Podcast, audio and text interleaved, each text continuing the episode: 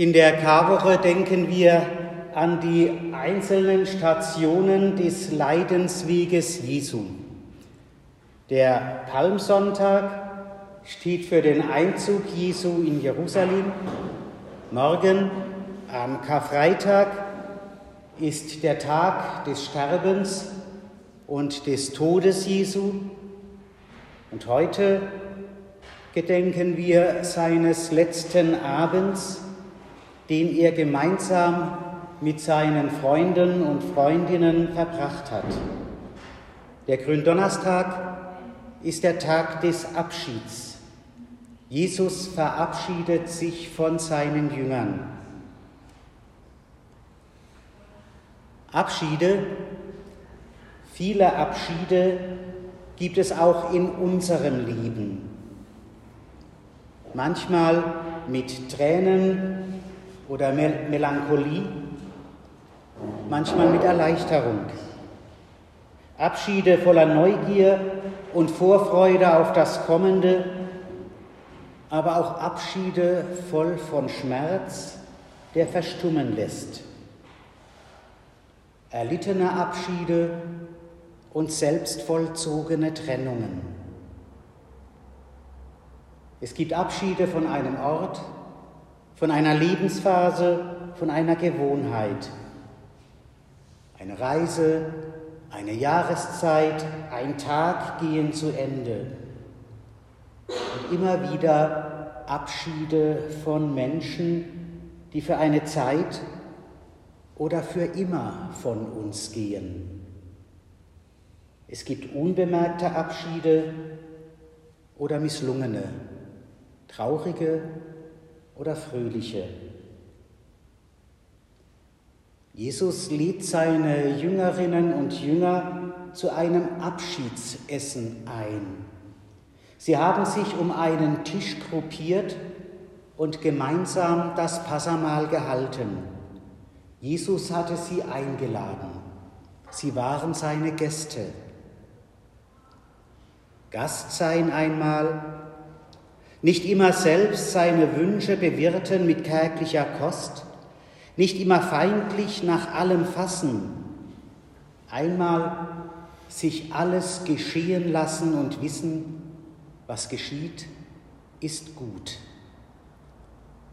So haben wir es gehört von Alia und Marin, die dieses Gedicht von Rilke zitiert haben. Es drückt auch unsere Stimmung, es drückt auch unsere Sehnsucht aus. Denn wie oft müssen wir im Alltag selbst unseren Hunger stillen mit kärglicher Kost? Wie oft fassen wir feindlich nach allem, was sich bietet, in der dauernden Angst, zu kurz zu kommen, vergessen zu werden, hungrig zu bleiben, ja, Gast sein einmal. Einmal sich alles geschehen lassen und wissen, was geschieht, ist gut. Ich bekomme, was ich brauche. Hunger hat ja viele Gesichter.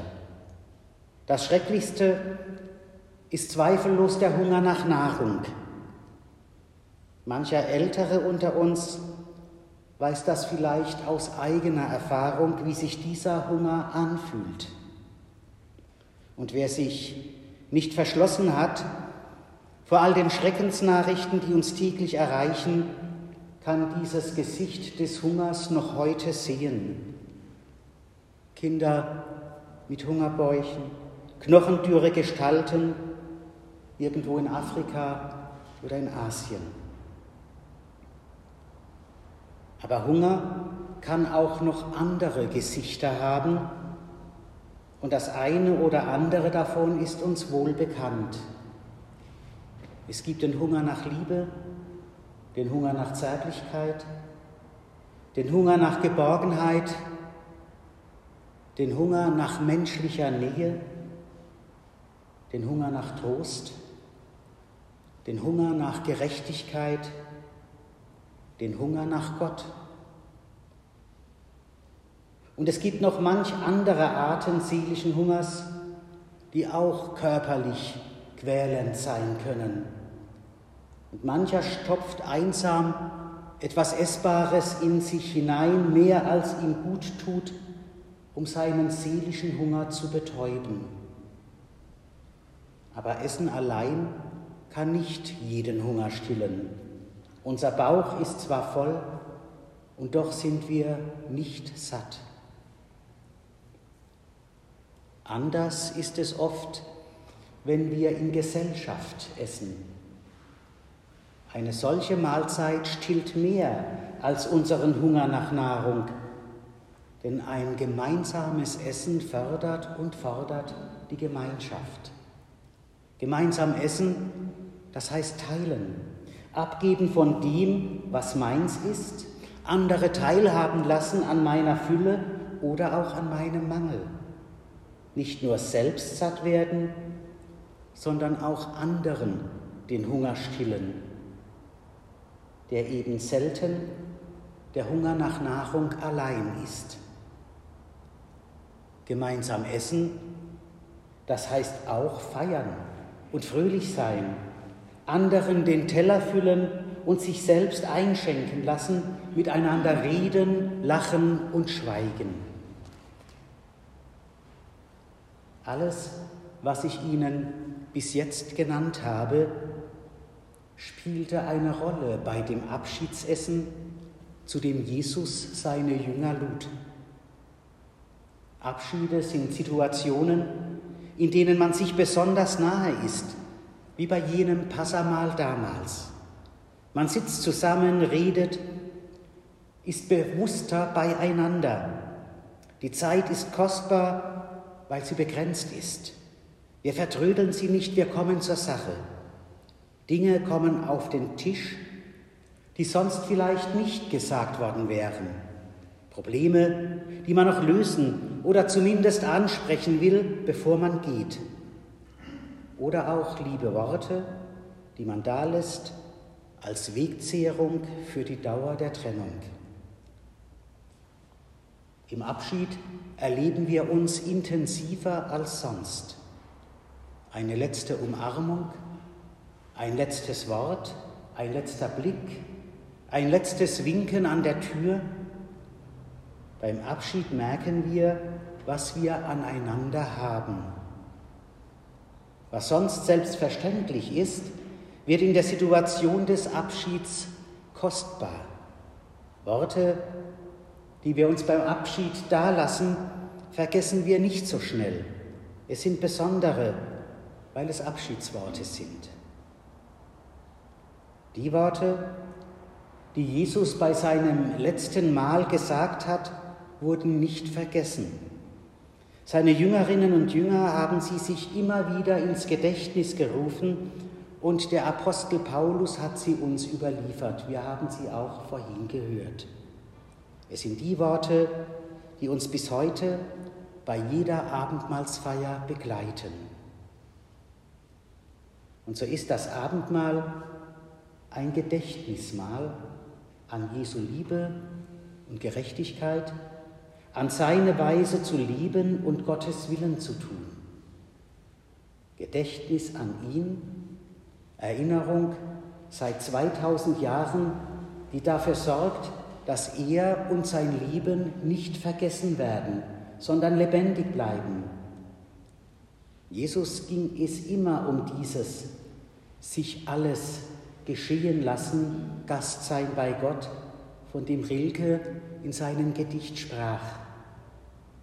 Alles, was Gott zu schenken hat, schenkt er uns wenn er uns an seinen Tisch lädt.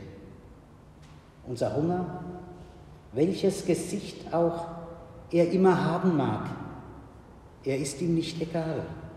Er will in uns stillen. Das können wir in Brot und Wein in der Gemeinschaft des Abendmahls erfahren. Dabei stärkt uns die Erinnerung an Jesus, an seine Worte und an seine Taten. Im Gedächtnis an ihn tragen wir Gottes Versöhnung und Liebe in alle Welt. Im Abendmahl, in der Gemeinschaft bei Brot und Wein haben wir Anteil an Gottes neuer Schöpfung. so ist das Abendmahl ein Hoffnungszeichen in einer oftmals dunklen Welt. Denn Not, Tod und Verrat sitzen ja immer mit am Tisch. Das war damals so, beim letzten Mal Jesu mit seinen Jüngern in Gestalt des Judas, auch des Petrus, auch in Gestalt aller Jünger, die flohen und die letzte Konsequenz des Weges Jesu nicht ertrugen. Und auch wenn wir heute Abend das Abendmahl feiern, sitzen Not, Tod und Verrat mit am Tisch. Denn alles Unheil in der Welt und bei uns ist ja deshalb nicht weniger wirklich und nicht weniger schrecklich. Und obwohl Jesus das wusste und obwohl wir das wissen, essen und trinken wir gemeinsam von einem Brot und aus einem Kelch. Denn wir glauben, dass Frieden, dass Gerechtigkeit, dass Versöhnung möglich sind, dass Jesus Christus lebendig unter uns ist und dass Gottes Reich auch bei uns Gestalt annimmt.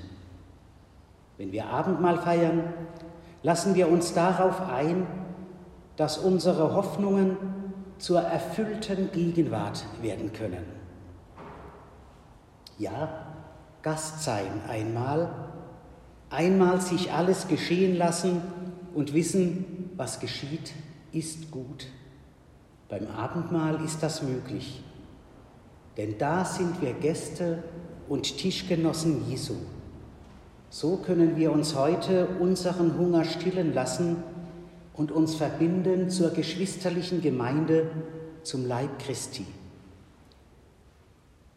Jesu Passamal mit seinen Jüngerinnen und Jüngern war ein Abschiedsmahl und doch zugleich ein Hoffnungsmahl, weil dieses Abendmahl nicht nur ein Ende, sondern auch ein Anfang war. Jesus hat uns aufgetragen, es immer wieder miteinander zu feiern und dabei seines letzten Abendmahles zu gedenken. Abschiedsmahl und Erinnerungsmahl. Immer wieder können wir die Einladung annehmen, die Jesus ausgesprochen hat und an seinem Tisch zusammenkommen. Das wollen wir auch jetzt miteinander tun im Eingedenken an jenen Abschied in Jerusalem und in der Hoffnung darauf, dass es bei Gott keinen Abschied gibt, der endgültig ist. Amen.